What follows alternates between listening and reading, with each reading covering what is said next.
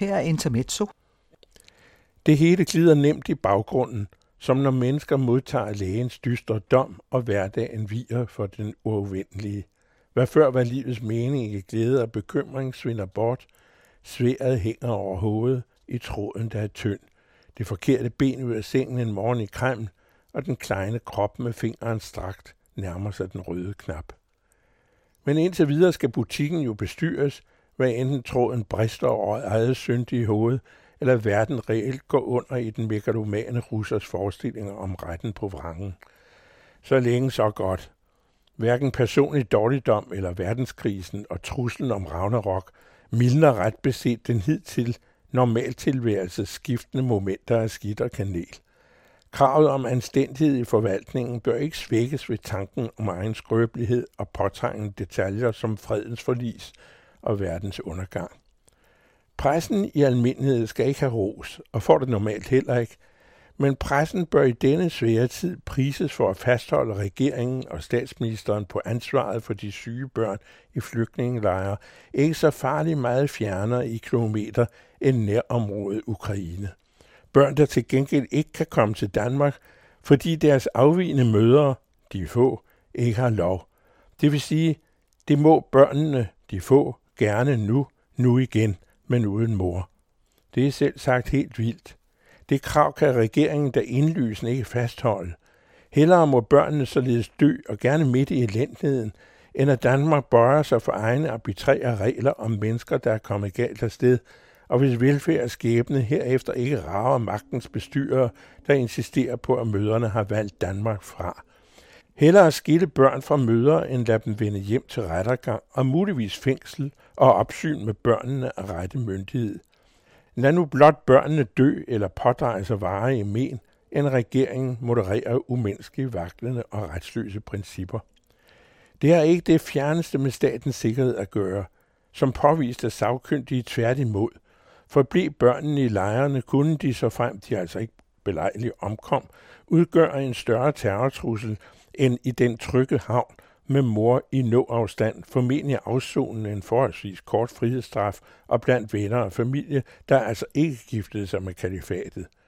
Det korte og det lange har regeringen trukket sagen så vidt, at skaden skete, og børnene ifølge saglige øjenvidner er rykket ned livsfaren. Menneskeligheden er deponeret i meningsmålinger, der nidkært læses, om medfølelsen nu sender pilen nedad i bekymring over den kolde ubøjelighed påstemplet dansk fremmedpolitik, eller om vi ser principperne om den lille håndfuld kvinder og deres døende børn revideret. Gevinsten for demonstreret medmenneskelighed kan måske i flygtningevenlige dage betyde mandatfremgang. Det er der forsøget værd. Socialdemokratiet kan utvivlsomt lokke ikke så få nu hjemløse vælgere tilbage i folden. Pressen fastholder i hvert fald regeringen og folketingsflertallet på det menneskelige og moralske ansvar, og har ikke glemt den hidtil rådende for snoskethed i dansk fremmede flygtningeforvaltning. Hulsageligt er ukrainerne ikke kan dansk, så ville de blive forbløffet, når de læste samtidshistorien om folk på flugt og adgang til riget.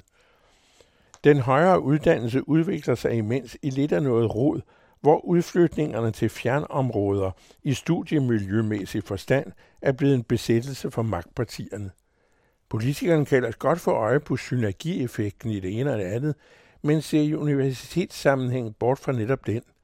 At udflytte uddannelser uden hensyn til faglige nærkontakter og netværkeri for resten af de studerendes liv er ikke klogt, men forringer vilkårene for udflyttede såvel som for tilbageblevende.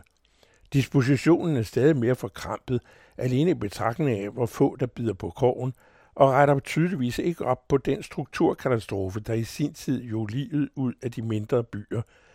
Hvor havde man forresten Venstre dengang?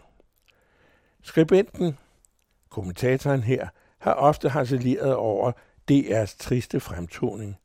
Nu har for første gang i lange tider en markant medarbejder taget bladet fra munden og påvist den syge, der truer med at suge de sidste rester af liv ud af det gamle mediehus. Jesper Skåning, der har været i D R i næsten tyve år, og altså ved, hvad han taler om, gik til stålet i Politikken forleden. Hele værket er nemlig ved at gå til i angst og bange for alt, der rækker ud over fladtrampede programtyper, flove genudsendelser, og et utal af ubegribeligt unødvendige ledelseskurser. Management kvæler alt. Besparelserne er ikke relevant undskyldning for pinagtig slaphed og den indre nødvendigheds død og begravelse. Således som Ekstrabladet for nylig udskiftede en fejlkasting på ansvarshavende post, nævner Skåning klogeligt ikke den mulighed i D R. Det må andre så gøre. Efter tolv år under en og samme påfaldende tankeløse generaldirektør. Inden sværet slipper tråden.